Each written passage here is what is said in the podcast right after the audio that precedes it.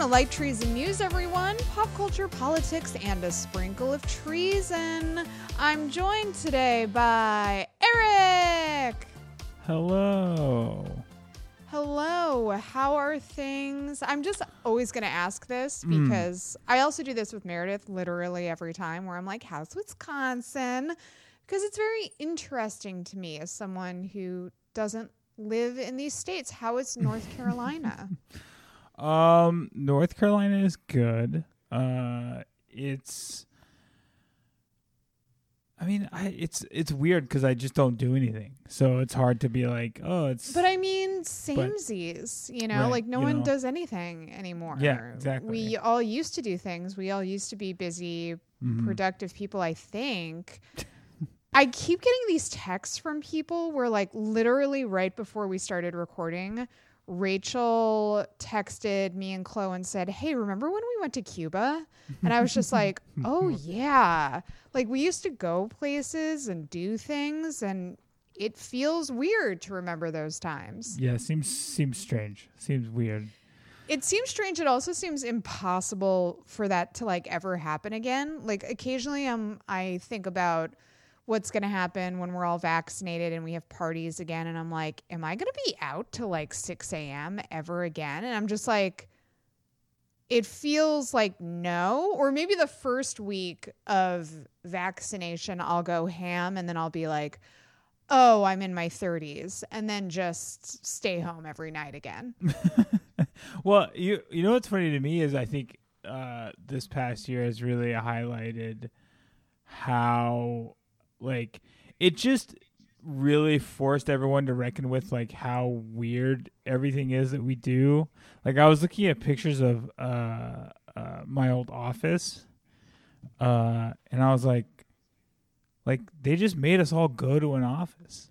And we clearly Yeah. didn't have to. we haven't Well, had not to for only a that, year. not only like did they make us go to offices when it's like why, but also the fact that there's been no adjustment or concession about like, hey, we're living in maybe the most extraordinary period of our lifetimes, but you still have to go to work every day.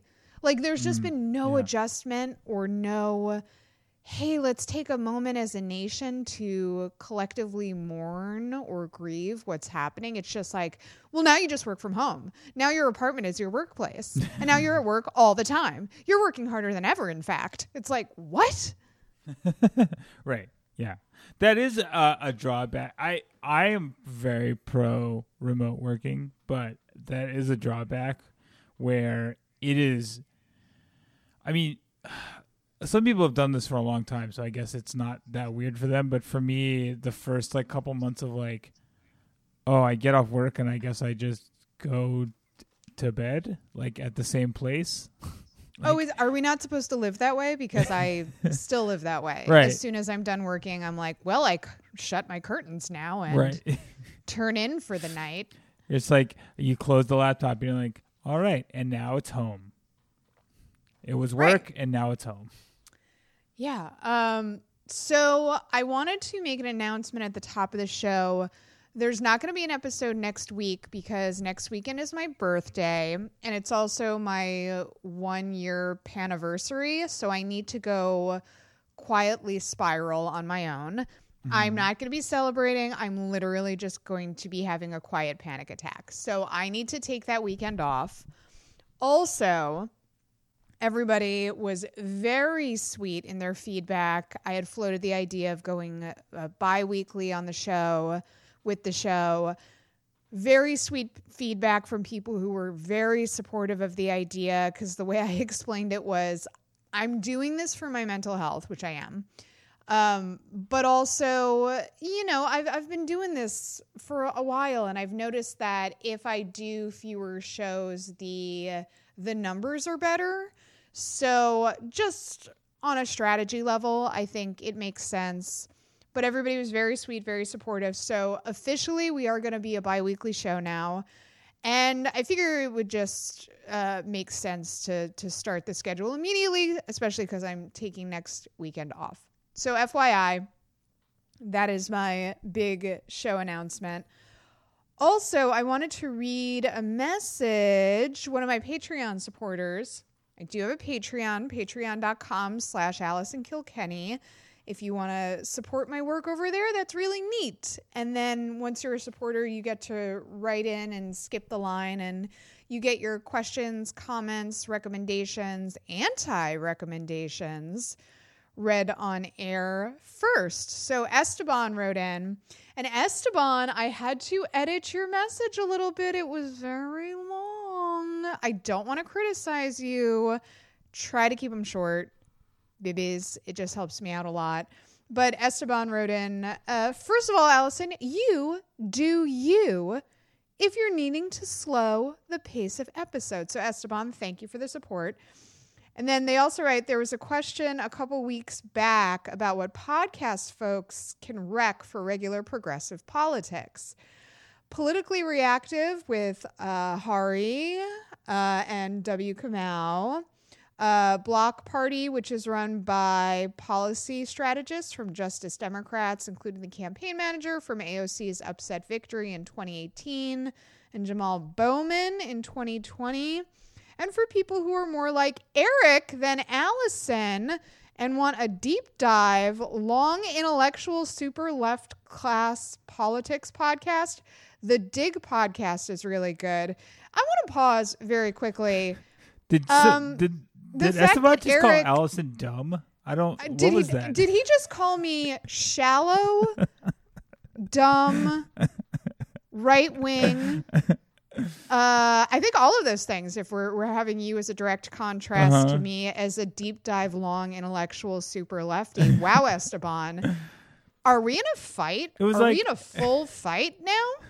It was like here's three podcasts, and I'll, but if you really want to learn, If you're not a fucking dumb dumb like Allison, you might want to check out the Dig podcast and listen.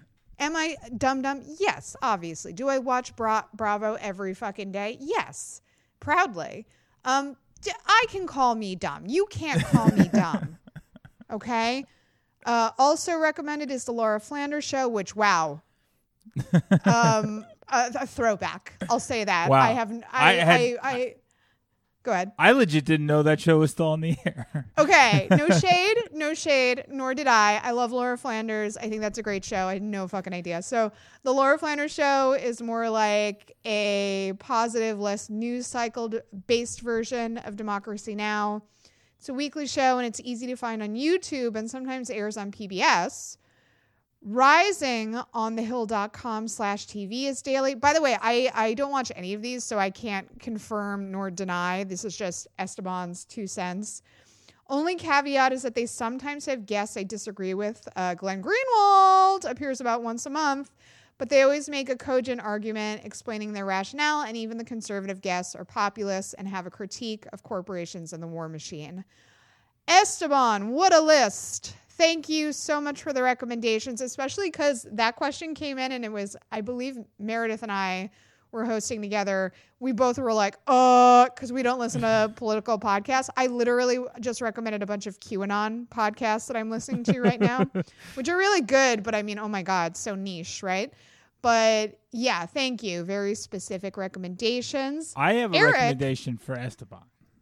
Oh, oh my God, for Esteban. Go ahead. Yes. My recommendation is please find other things to listen to and watch other than political shows. I beg you. I beg you. For You your own like- sanity, Yes. for the sake of everyone around you, because uh, you want to be a well rounded person, right? You sound like a lovely person. I, you're one of, I know, one of my longer uh, term listeners. So thank you for that. But please, and this goes to everyone out there, don't just listen to political podcasts. And I say that as somebody who, I mean, I went to college for sociology. All I did for four years was in depthly study the writings of Karl Marx.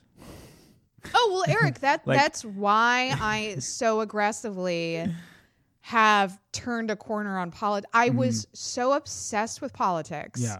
for so long. I mean, it was my job for like over a decade. Right. So I I watched MSNBC, CNN all the time, all day. I w- was on Twitter 24. I'm still on Twitter way too much, but not as much as I used to be. Um, yeah, I just I ate, breathed eh, politics constantly, you Yeah. know. And here's what happens when you do that: you have a full on meltdown, and you go crazy. Yeah, you're you're there. There's only one outcome to that. it's just Yes. completely. So yeah. be well rounded. It's good to be informed. It's good to be woke, but um, have other interests as well. yeah, just break it up a little bit. That's all I'm saying. Just break, Break it it the a fuck little up. Yeah. So, Erek, do you have any recommendations? Mm, do I have recommendations? I've been trying to. I've been trying to scale back a little bit on on consuming media because uh, I mean, what else has anybody Why? had to do for the past year? Uh, Yeah, that Uh, sounds stupid. yeah, I uh, it was getting a little. I was getting a little. It was just a, a little much. Uh, but I did just finish. Faith and I have been watching Buffy for the past year, and we just finished it this week. Gross. How was that? Uh, it was great. I loved it. Uh, Mhm. It was fantastic. It uh, the a weird thing happened. No, it's not weird actually. It's pretty normal. But like the th- you, I'm sure you can uh, um, sympathize with this. Uh, there's a thing that happens when you're watching a show, and it happens either when you watch inc- very quickly, like a binge, or you watch it over a large amount of time Mm-hmm. where it got to the point because we wa- we would watch like maybe like somewhere between three to five episodes per week, and so it took r- a little under a year to get through the whole series, and because we had done it over such a long period of time, it started to feel like part of like it was like I like the show was part of my life. It started to like you know how like sometimes you just have that feeling of like like this is a real place that exists and I'm part of it somehow. Yeah, I think my issue is I I never sit with a show long enough. Like like the fact that it took you guys a year to get through Mhm. it is shocking to me. Like very slow. Yeah. Uh, so I don't sit with shows long enough. Like I'll forget. yeah. I'll watch a series. It'll be my entire shit. Right. Like such my jam. I recommend it. I rave about it on the show, and then I completely forget about it. And then someone will bring it up, and I was like, "Oh my god, that was one of the best things I've ever seen." But I've already moved on to like Right. eight other things since then. Now that's not healthy, and and that's not a good way to consume anything, um, let alone like media. But mm-hmm. that's just my brain, you know. Like I just al- always for always blindly forward, you know. I did watch all 15 seasons of Criminal Minds in a month last year. Wow, that's And insane. I full on was convinced I was an FBI profiler. You might like- have been briefly.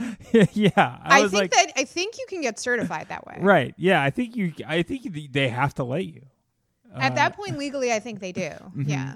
Uh, uh, you like just show them the logbook of the hours, Right. and they're like, "God damn, gee, he put in the work. He put in the time. yeah, here's your badge and your gun."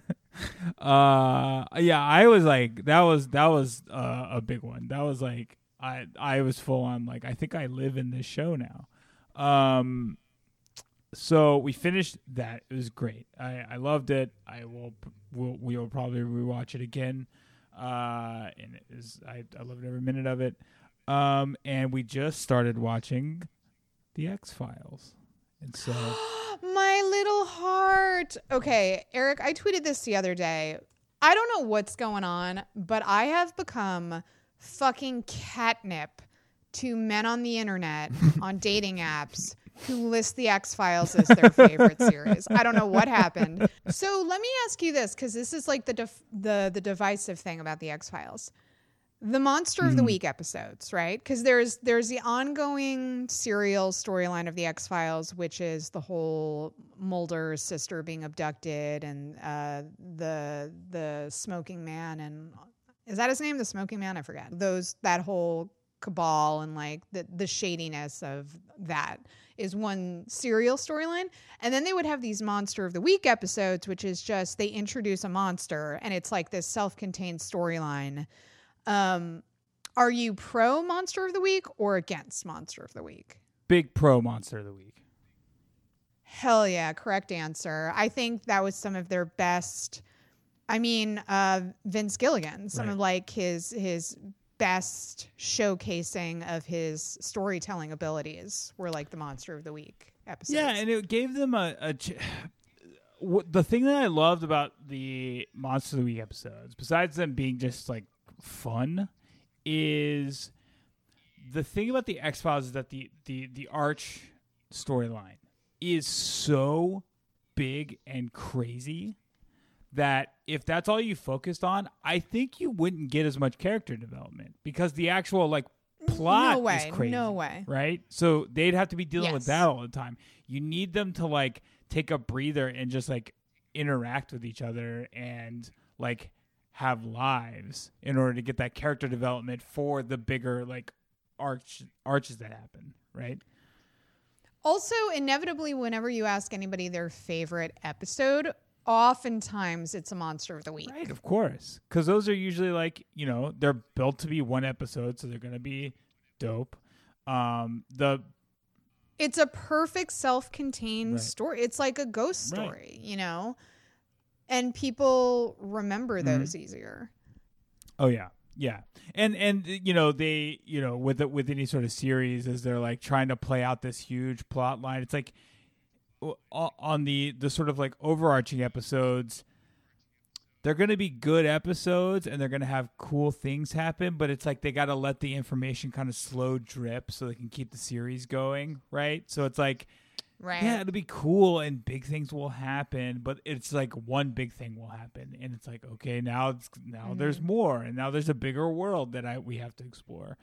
But it, you know, uh, What a good rewatch. I should rewatch The X Files. Um, I just haven't seen it in so long. I'm sure I've forgotten a bunch of. yeah, stuff. I'm excited because, like I said, I've never actually done it like straight through. I've just like I just know I've seen all the episodes, but I just like I've never sat down and like you know watched it front to back and. Uh, I mean, I'm I'm stoked. Uh, we watched a couple episodes the other night. It was as great as I remember. Uh, Oh, that banter. The banter between Mulder and Scully. it's Come so on. good. Th- like they're both just like I'm sure people talked about this at the time, but like rewatching, I'm like they're both just so great. Like Gillian Anderson, David Duchovny, just like incredible. So great. You would have had no idea they hated each other. Apparently, they like each other again, but uh, it got a little rough because they did a lot Sure. of episodes together. You know, it gets tense. Uh, so I saw Nomadland, Nice. which is Chloe Zhao's uh, new film starring Frances McDormand. It's the one that everybody's saying is up for the every Oscar because it is fully Oscar bait.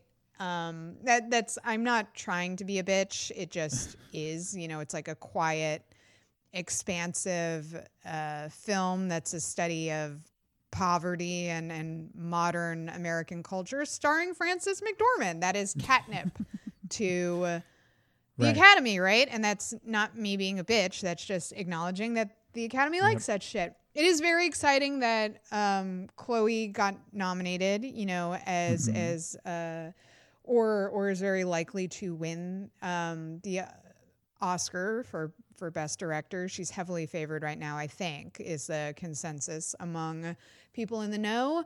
It's just exciting anytime a woman director is nominated, let alone a woman of color. So, uh, very exciting. And I don't want to diminish that by anything I'm about to say, which is it's, of course, it's a great film. It's beautiful. I think it's really well edited shockingly well paced, even though there has been a criticism it's slow. It is a little slow because it's, you know, not a fucking Right. Marvel film. So you're going to watch Frances McDormand drive a van a lot. Um, but I think it is well paced, well edited. Frances McDormand, my God, I mean, she's made in a lab to make you cry, you know? So she's wonderful. She's always wonderful. At this point, she has entered like Judi Dench territory where it's just anytime this woman is in a film, she's going to get nominated Right. for an Oscar, and we just have to live with that. Okay, it's it's going to happen because she probably deserves it, and also she's Frances McDormand. Um, but the thing is, it's a weird film because and I don't think this is a spoiler because I think everybody knows the premise of Nomadland is that uh, Frances McDormand is a, a, a woman who is experiencing homelessness, so she lives out of her van and she discovers this whole community of other nomads who have like figured out a way to survive in our modern society that is, um, you know, rapidly outsourcing jobs overseas and entire communities are closing because of that and it's forcing people into poverty. So So you think in that there would be a criticism or critique of capitalism? Um, especially because one of the odd jobs she picks up is at Amazon. okay. And bizarrely, this is one of like my favorite tidbits about this movie. So it's in the script that she works at Amazon, but like Chloe Zhao is like, obviously, we can't film in Amazon. And Frances McDormand was like, I'm going to write Amazon. So Frances McDormand wrote a letter to Amazon and they let them film in an Amazon warehouse. But because they did that, I think they were afraid to criticize Right. Amazon. So there's literally one line about her experience working at Amazon in this movie, and all she says is, the pay's pretty good. And that's it. And it's very strange because everything else is like, oh, isn't it a shame that this like mining community had to close and Frances McDormand now has to live out of her van and she has to pick up odd jobs all over the country. But Chloe Zhao almost seems like she doesn't want to explore that that is profoundly dystopian and fucked up and a direct result of hypercapitalism. So she frames it weirdly as this like quasi uplifting tale about a woman who has like this irrepressible human spirit and she just has to live on the road and she can't be nailed down and this is like a transformative period of her life and don't you dare be sad for her because she's actually a very strong person and i'm literally like this is a woman who is in her 60s who's shitting in a bucket in a van Right. and I don't find that uplifting. I'm sorry, Right. I don't. I'm sure she's like a cool chick and like yeah, maybe wouldn't have an office job, but she should be earning a living wage somewhere so she could have a house. Right. Right. Right? It's so strange. The like the the whole thing with Amazon is just like what the fuck is happening right yeah, now? that's weird. That does sound uh, definitely Oscar baity. Uh, um, but that is a weird framing of it. My, I was gonna ask you if your problem with the film was that it too accurately depicted our future. Um, Okay, so I had again, I'm so sorry to quote myself, but I was like as soon as I saw this movie, I took to the internet and was like so excited to live in America between the period of, of Nomadland and Mad Max Fury Road. Because that feels like you could draw a straight line between those two films. Like, yeah, is it uplifting that she finds this community that is all about radical mutual aid and taking care of each other? Absolutely. I think that is inevitably going to be America's future because no one is coming to save us. Our government has utterly failed. And I think we should embrace anarchism, right? But I'm not happy about that. I know a lot of people are going to be like, left behind and fucking die. Like, I'm not naive about the fact that we needed huge federal programs to save the most people. Right. Right. yeah, Like, we just needed that. And we didn't get it. And now a lot of people are going to f- have died, excuse me, have died because of the fucking mm-hmm. pandemic. And and other things like poisoning their water and like people are dying because our federal government has mm-hmm. failed. It is now a band-aid approach to say radical mutual aid needs to be our future. Like if we're going to survive at all that needs to be the future. But i'm not so ignorant that i'm like and we'll live in a perfect utopian society. It's not gonna no be good. it's Yeah, going to no, suck. It's gonna be horrible. Yeah. And the fact that she tries to frame it as, and I, I understand why she doesn't want it. I, when I say she, I mean Chloe Zhao, why she didn't want it to be an after school special, you know, Right. and she didn't want it to be endlessly dreary. I totally respect all of that. The lack of critique is odd to me until you look into Chloe Zhao's history. And, you know, she comes from a very wealthy Mhm. family and blah, Right. blah, blah, blah. She's a very privileged person. Um, so maybe that's just a blind spot for her, or she didn't feel comfortable wading into that. But it's weird. It's definitely a weird blind spot in this movie. Yeah, that sounds strange. That sounds like a weird take on that type of situation.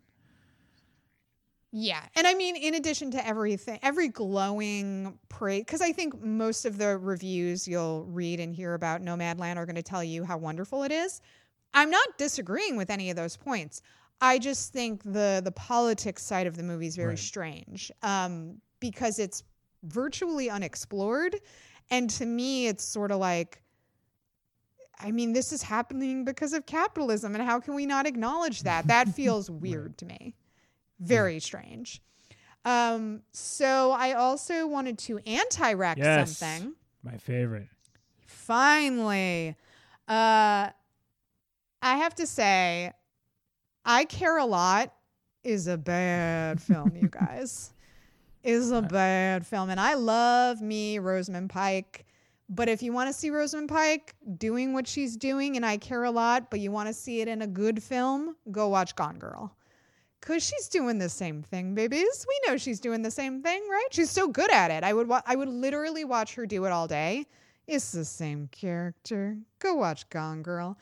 Um, what's so shitty about how bad I Care a Lot is, is it starts pretty strong, and I was pretty excited because the cast is fucking phenomenal. I don't, I don't even want to tell you the cast on the off chance you might watch it because that's one of the nicest surprises of watching the movie. How you're like, he's in it she's in it like constantly every five minutes. So if you are going to watch it, I won't spoil the cast for you. It starts very fun. And I immediately started to do that thing after I had watched it where I was sending notes to people who had seen it, where I'm like, here's what I would have changed. I would have cut that last half hour. I would have had the whole thing take place at this location. Like I had notes for it because I was like, oh, it's so frustrating. You had a good skeleton and you completely fucked it up with this absurd Right. ending. So stupid. Just like giant plot holes made no fucking sense.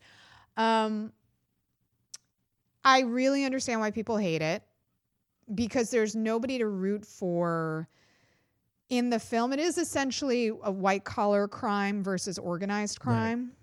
So it's it's like, okay, who am I? I don't have a horse in this race, Right. you know? Very, very weird faux feminism stuff. I think because maybe the writer slash director was very aware that Rosamund Pike is playing a horrible person. So he wanted to have like some sort of redeeming moment, but I'm very wary in general when men try to write feminist stuff. It's almost always a mm-hmm. disaster. But especially for this, it was really strange, did not work, nothing to latch on to. And then the last half hour is just a full on off the rails disaster. Oh, no. So, you know, I can't recommend something if it's got a disastrous third act, even if I enjoyed act one and act two, right? That's what's so shitty about a bad act three. It kills the whole thing. So, great cast, horrible, horrible script. Endings are Um, hard. Not a good film. Scripts are hard. It's it's really hard to write a film, and you know it's it's too bad because there are elements to this that I like, and I don't have to like my protagonist. By the way, Right. I'm I'm all about an anti-hero, but I gotta root for somebody. Well, yeah. Otherwise, you like it's not even about like a good guy versus a bad guy or or whatever. It's like I have to be invested in the movie. like, like I Right. if I hate everyone, then I'm like I'll just leave. Like I don't care what happens to any of them. Yeah, and then it did that thing where it's just like the ending is resolved much too neatly when it's like such a messy plot up until that point. So yeah, unfortunately, not a successful film. That's an anti-rec for me. Though again, if you want to see Rosamund Pike just murdering the role of icy sociopath, watch Gone Girl because she's extraordinary in that film, and I love me some Rosamund Pike. Gone Girl's a great So movie. It's so good. Everybody, on that note, it's that time of the show. Let's all hold hands and cry. Here's your bad news.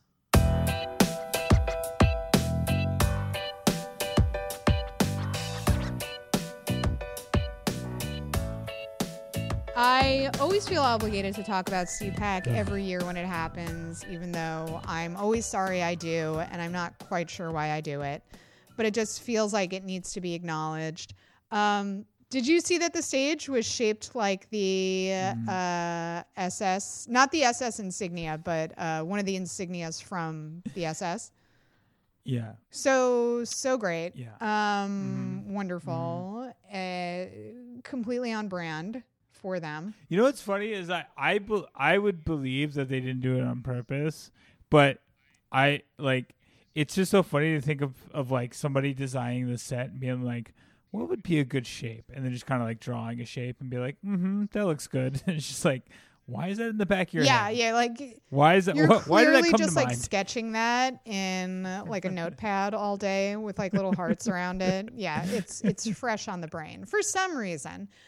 So, but one of my favorite details about CPAC is that more than a dozen of Trump's uh, closest allies, Republican allies, skipped Friday's votes um, because they claimed they couldn't attend, quote unquote, due to the ongoing public health emergency. So that means they skipped the stimulus vote, which again is to help people survive. and they all went to CPAC. Right. Very, very cool. of course. That included people like Paul Gosar of Arizona, Jim Banks of Indiana, Madison Cawthorn of North Carolina, who has some interesting allegations coming out about him. Um, Ted Budd of North Carolina, Mark Green of Tennessee, Darrell Issa of California, Ronny Jackson of Texas, Mike Kelly of Pennsylvania, Ralph Norman of South Carolina, Devin Nunes of California, and Greg Steube of Florida were all like, ooh, we really wish we could vote on um, helping people financially survive the pandemic, but you know, uh, we're really concerned about our health right now. And then went immediately to CPAC where nobody's wearing masks. I've always really wanted to go to CPAC. Yeah, in kind a real of. like masochistic way because it's like it's just like i it, it would be like almost like visiting a, another planet in a but it's just like i think it would be interesting to see like the the the worst people alive and and like the the just like the I don't know, just like the worst people alive, and also just the the cringiest and most awkward, and they're all like having a party together. Yeah, and you know it's going to be like the weirdest, suckiest party ever. Uh, one of my favorite things that was said that I saw, because you know Twitter is like live tweeting everything that's happening on stage. Of course. So Gatz uh, was talking about Florida, and he said Florida is like an amazing woman, adventurous, beautiful, mostly sunny, sometimes a little crazy, and always here to encourage and support. Which I love that description of a woman as um, adventurous, beautiful, mostly sunny, sometimes a little crazy. That is a woman, isn't that classic? That is what a woman is. That was that was Matt Matt Gaetz on stage having his bag of sand moment. Yeah, uh, is that how you say his name? Gates. I think. I mean, I've heard it said Gates. Okay. I, I don't know, but that, that's all I Because I don't watch cable news anymore, I never hear any of these names pronounced out Right. loud, and I refuse to listen to political podcasts, as we've discussed. Mm-hmm. So it's always like my imagination of, or my interpretation of how you say these names, uh, which is usually wrong. So yeah, sure, Gates. All right. I think it's Gates. Um, so I also wanted to talk about the House passed the the stimulus plan, Biden stimulus uh, plan, including the fourteen hundred dollar checks. Um, but it looks like, in all likelihood, they're going to strip the fifteen dollar minimum uh, federal minimum wage hike, which sucks. But also uh, something that I th- I believe Democratic leadership anticipated, and they at least have made a verbal commitment to reintroduce it again at some point. They just wanted to put it in like part of this big package, but pretty much knew the Republicans were going to strip it. Right. So, not unprecedented and was anticipated. And supposedly there's a strategy to deal with that, but it's still extremely shitty because I can't emphasize this enough. $15 an hour is like the extremely reasonable request because the fact that the minimum wage would still be that low, guys, $15 an hour is not a lot of money especially if you live in a major city and you're paying astronomical rent. No, and in fact, if you index the the minimum wage to you know uh, productivity and to inflation from the time that it was instated, uh, it should be around, I believe, like twenty three. Yeah, so fifteen dollars an hour is already a compromise, and it's a compromise on Right. the low end. So these people who were like, "This would ruin businesses," a no, it wouldn't, because we now know like enough business owners have come forward who have done their own wage hikes like independently, not waiting for the Right. states, who have been like, "It absolutely didn't cause us to close." You know, if anything, our employees are ha- happier, our business is thriving, everything's fine. So we know that's not true. It's just propaganda. Right. Especially if you're talking about massive corporations like Walmart. $15 an hour ain't going to do shit to Walmart. You know, like to say like, "Oh, Walmart will shut Right. down. Sure. They'll they'll leave these cities if you like no they fucking won't. They won't." Um so that's bullshit. And yeah, so t- to be expected but still disappointing, right? And of course, I have already ranted at length about the whole $2,000 checks versus $1,400 checks. a- And we should be getting $2,000 a month anyway, right? Right. Well, and uh, another point about the minimum wage is that uh, you know if you can't, I mean, they're always like, yeah, you know, to your point, like, oh, it'll destroy businesses or whatever. It's like, well, if you can't pay your employees, Why are you business? then yeah, like you're not a business. well, it's You're it's just- doubly frustrating for like not even talking about small businesses, right? But like businesses like Walmart because they get state funding because Right, right. they pay so little that a lot of their employees have to go on state aid. So we as taxpayers are subsidizing the fact that Walmart pays their employees so shittily. That's insane. So yeah, they should be paying their employees more, at least fifteen dollars an hour, probably twenty dollars an hour. But um, Mhm. oh, I also wanted to congratulate the the Biden administration on their first little bombing campaign in Syria. Very Hey, exciting. First hundred days, but weirdly, and I don't know if you've heard this, Erek. Some Democrats in Congress are wondering how they are legally justifying the airstrikes because usually, now I'm talking about way back in the day, Congress would have to make an official declaration of war Mhm. in order to bomb a country, right? And then they sort of got around that with Iraq by um, using the uh, authorization to use military force, which again doesn't require an official congressional vote, but the president can sort of be like, "Mm, we really need to do this. So they just rubber stamp it and airstrikes, right? The Biden administration didn't even get an authorization to use military force. they just straight up bombed Syria. So some Democrats, for some reason, have gotten into their feelings where they're like, hey, is that legal? Which sounds like commie talk to me. I don't know. to th- to that I say, and I quote, "Come on, man. Come on, man. We're Americans. We got to bomb something. It's been a hot minute since we bombed something. Mhm. Um, special shout out It really, it really does kind of feel like that. It really does kind of feel like this, the like, he like this administration got in and it was just like, all right, well, we're just gonna keep doing what we were doing eight years ago. Like, yeah, I mean, Yeah, I mean, working, you know? uh, are you even a president until you bomb a country? Name a president who hasn't bombed a country. good question. I mean, you'd have to go. George Washington. Yeah, I was going to say you'd have to go pre bombs, right? Right. Yeah. Uh, pre airstrike bombs.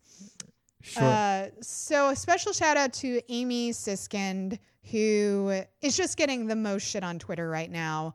But I don't want to like portray her as being like the lone insane Democrat who uh, tweeted something like this because this was a theme on Twitter when the Syria airstrike bombing news broke. But she had one of the most uh, viral tweets where she tweeted, so different having military action under Biden. No middle school level threats on Twitter. Trust Biden and his team's competence. So this was like a theme among some moderate Dems, right? Where or neoliberal Dems, where it was like, man, what a dignified bombing campaign. Like it was just so quietly done. There was no showboating. It was a tasteful bombing. That's what I liked about it. It was tasteful. You know, like Finally, if we're gonna kill babies, are back in the room. I I don't want to hear about it. I I just want it done quietly and neatly. And it's like, what the fuck are you talking about? Like this is why people hate Democrats.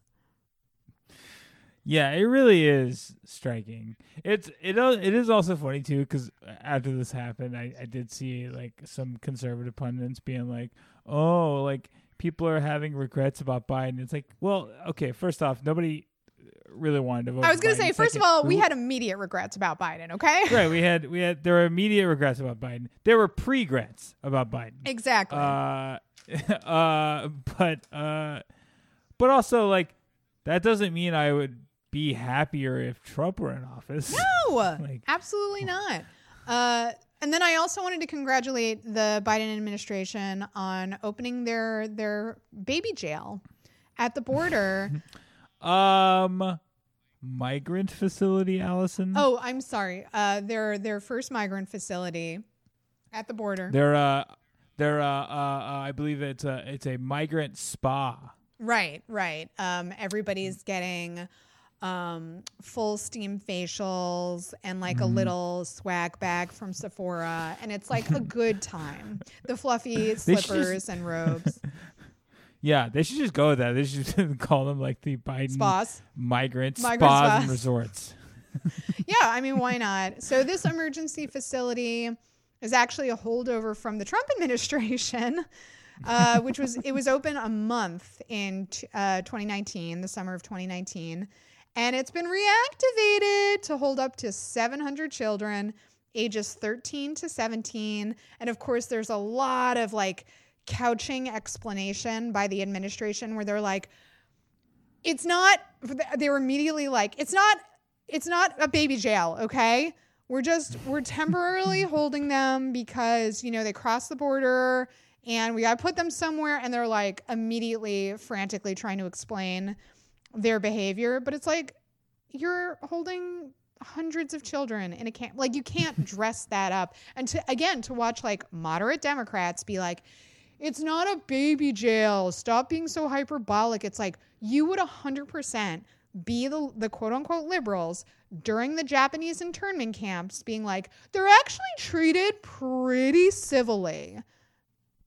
considering It's right. It's, ju- Considering. it's just it's temporary until the war is it's over. always That's fucking all. temporary because that's how time works it's just it's just it's just until we can be sure. We got to be sure. I have to feel safe as a mother and citizen.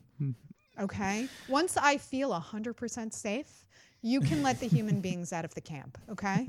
But until I feel safe, they're staying there. Right.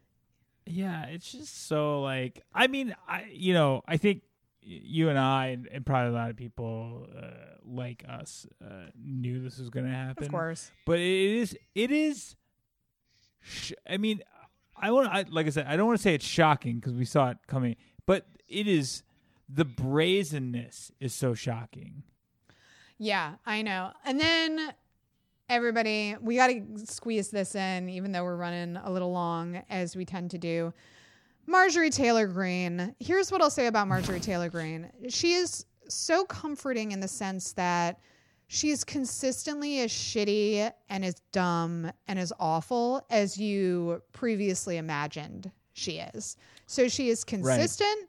Um, she's a terrible, terrible woman If you missed what happened, Illinois Representative Marie Newman, whose daughter is transgender, posted a video on Twitter of her hanging the pink and blue transgender pride flag outside her office Wednesday afternoon. Beautiful act of solidarity between uh, mother and daughter. Really beautiful gesture. And then Marjorie Taylor Greene, in response to that, uh, because she has the office directly across the hall from Marie Newman, and it so offended her to see the transgender flag that she hung a sign on her hallway wall that said there are two genders male and female. Trust the science because she's a fucking cunt.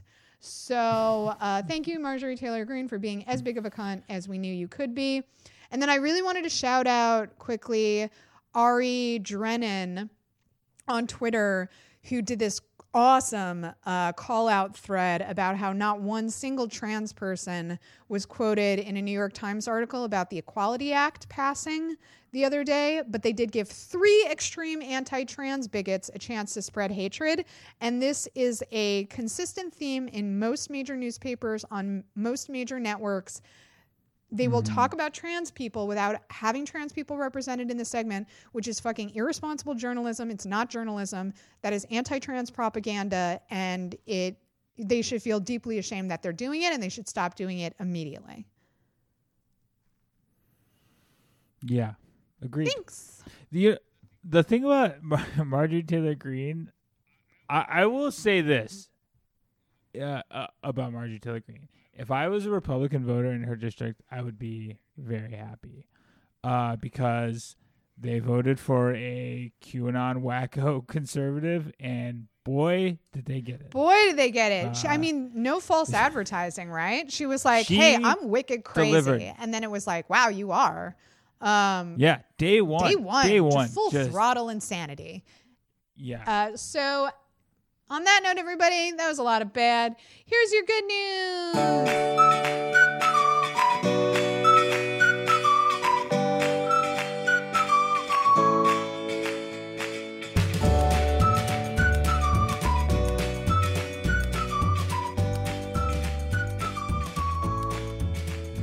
All right. So I have to shout out, and I'm counting this as good news. I don't know if you watch The View, Erek, but I just really want to thank from the bottom of my heart um, Meghan McCain's stylists, um, her hair and makeup team for the brave secret war they're waging on her. Because again, if you've seen The View lately, and we're actually we're going to talk about one of the reasons Twitter is mad at Meghan McCain at the moment because she said something fully insane the other day. But I just want to thank them because if you've watched The View lately, she looks insane. Like whatever they're doing to her hair, her wardrobe, her they, they clearly hate her. Yeah, it's like actually crazy. I've seen like stills of, of just like I look. Granted, literally my wardrobe consists of like five black t-shirts and that's it. Uh, I don't know anything about fashion, but You're not a fashionista, right? no. Uh, but uh, that's not hyperbole either. That's literally my wardrobe. Um, oh, I know, I know you. uh, but uh, even I was like, "What the hell is happening?" Like, Well, I that's don't. here's the thing. This has not happened to me a lot because fortunately I've had very positive experiences with makeup and hair hmm teams. Right. Um, MSNBC had great makeup and hair people, um, very, very nice women who would listen to your feedback and, and do what you asked them to do. I had one really bad experience with a hair and makeup person where they fully did crazy makeup on me. and I had to very tactfully be like, I cannot go on camera like this. and she was super nice and accommodating. And she was like, Right, we should tone it down, right? And I was like, Yes. Uh, and she fixed it, and everything was fine. What I mm-hmm. don't understand about this scenario is okay, so they're they're waging this very brave secret war against mm-hmm. Meghan McCain. How Meghan McCain looks at herself in the mirror and she's like, "This looks great. this looks amazing," and goes on camera because I would be like, "Oh, I look crazy. You have to fix this." Yeah, there was one I saw. The one that stuck out to me, and I don't know why. It was just like there was like glitter in the part of her hair. Erek, she looks so insane. She looks so crazy. So, the thing I wanted to talk about in addition to that was she said this hilarious thing the other day where she was talking about the vaccine rollout campaign. Uh-huh. and I mean, the first insane thing she said was she accused uh, Fauci of not understanding science, Uh-huh. which is just so funny coming from her, the dumbest human being alive. But then she said this just classic Meghan McCain statement, which is, you know, she's the embodiment of nepotism and privilege, and, you know, that's why people mm. hate her. But she said, the fact that I, Meghan McCain, co host of The View, don't know when or how I will be able to get a vaccine because the rollout for my age range and my health is so nebulous, I have no idea when and how I get it. She said those words out loud. The fact that I, Meghan McCain, co host of The View, like that in any way qualifies her to skip the line. Like, does she think she's an essential worker? Right. Is insane. Where it's like, wow, you have no grasp on reality. You are nobody. You've earned nothing. You're not intelligent or articulate or anything extraordinary. The whole reason you have your job is because of your dad, Right. who, by the way, is the reason we have Trump. I've seen other people do something similar to this, and it's so funny. It's like the fact that you don't know something is not an indictment of anyone else. That's just you not knowing it. Yeah, like you're a big dum dum. We know that. like the fact that you don't know something is like not breaking news. Meghan, Right. there's so much you don't know. I was really, I was really shocked. She actually said co-host of the View and not I, Meghan McCain, daughter of John McCain. Yeah. Maybe you've heard of him. then she stares at the camera. Yeah. Um, so also in good news, and it's not that I am forgetting to be a pessimist or that I think Mhm. Trump will actually go to jail or anything like that, but I am starting to wonder if some of these certain legal challenges are going to ruin his life. So the the latest two updates are the Supreme Court rejected Trump's last ditch bid to keep his tax documents hidden from investigators. So they officially, officially had to turn them over to Manhattan District Attorney Cy Vance. And man, Cy Vance is like gunning for Trump's ass. and mhm. Letitia James, and like Yep. they basically were like, let's go the second he was out of the White House. And then also there was this other story about how prosecutors are now looking into Don Jr. as well. I mean, they could drag this out in court forever and just make this their entire life Yeah. you know and i think there's enough there to do that and to bleed them financially for a while honestly for a businessman like trump a quote unquote businessman because you know he's not good at business but like prides himself on that mm-hmm. isn't it almost worse than jail time to just bleed him financially for the rest of his life Oh yeah, big time. Yeah, I mean, just like getting it held up in courts forever. I mean, just the fact that anybody's looked at his tax records is already gonna like damage him. Well, here's the Yeah. thing, and I don't think maybe some of our younger listeners might not know this. The IRS, once they start coming for you, they never stop coming for you. no. so, like, they just don't. So, this is the rest of his life. Now that they have the official ta- tax documents, it's like goodbye. That's why he tried to desperately keep them from them for so long. hmm Yeah, I think. I mean, there's already been a bunch of like, you know, people are like canceling deals with him and stuff like that. So he's already lost a bunch, like right after he left office. And I think with this, uh, you know, yeah, I mean, I, I think the the the New York like DAs are gonna devote the rest of their lives to going after him, and probably like the people that they're like training under them too. Like it's just gonna be like several generations of DAs just like going after the Trump family forever. Yeah. And, like, honestly, Good. Yeah, I, I hope it inconveniences them for the rest of their lives. You know, like, I do think it sucks to have to deal with something like that on a day in, day out ba- basis. Like, I know some people are like, it doesn't affect them. It's not like they actually have to go to court or anything. I do think it's something they have to deal with. And it probably fucking pisses them off. And that makes me smile. So I'm putting that in the good news section. Well, and And I would also say also it's not even just that it hurts them; they're criminals. Yeah. like, they, like hundred this- percent. they, They're a criminal empire. The entire Trump organization is a criminal empire. like they deserve to have forensic accountants go through every single dime they have ever made, and yeah, they I want to them get to have to sit suit out of there. them. I want them to get called into a meeting where they have to sit there and somebody brings out a big binder of their tax records and expenses and goes line by line and they have to justify each pur- purchase. I want that to happen to them because honestly, that is a much more brutal punishment than getting locked up in a cell where you just have to sit quietly for Right. 20 like oh my god, to go through a tax audit is like Ugh. fucking kill me, right? Um so, also in good news, going back, circling back to the whole reason that Marjorie Taylor Greene is so enormously butthurt right now, uh, the House passed the Equality Act, um, 224 to 206. It obviously has to go to the Senate, um, but you know it'll be it'll be close there. But it's a 50-50 split, plus you know one with with Kamala in the Senate, and then unlike previous years, we now have like a very Equality Act friendly president in Biden. And this act amends the Federal Civil Rights Act of 1964 to include protections against discrimination based on sexual orientation and identity. It's been introduced every year since 2015 uh, by uh, one of nine LGBTQ representatives first passed the House in 2019, um, but failed to get a hearing, obviously, because the GOP had the Senate.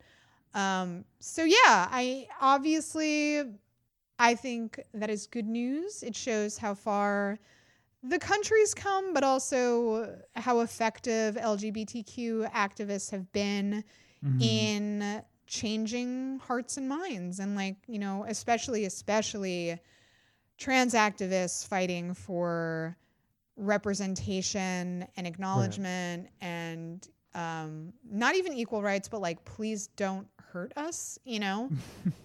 um, Yeah, just this, a lot of hard and brave work by activists paying off in, in meaningful ways.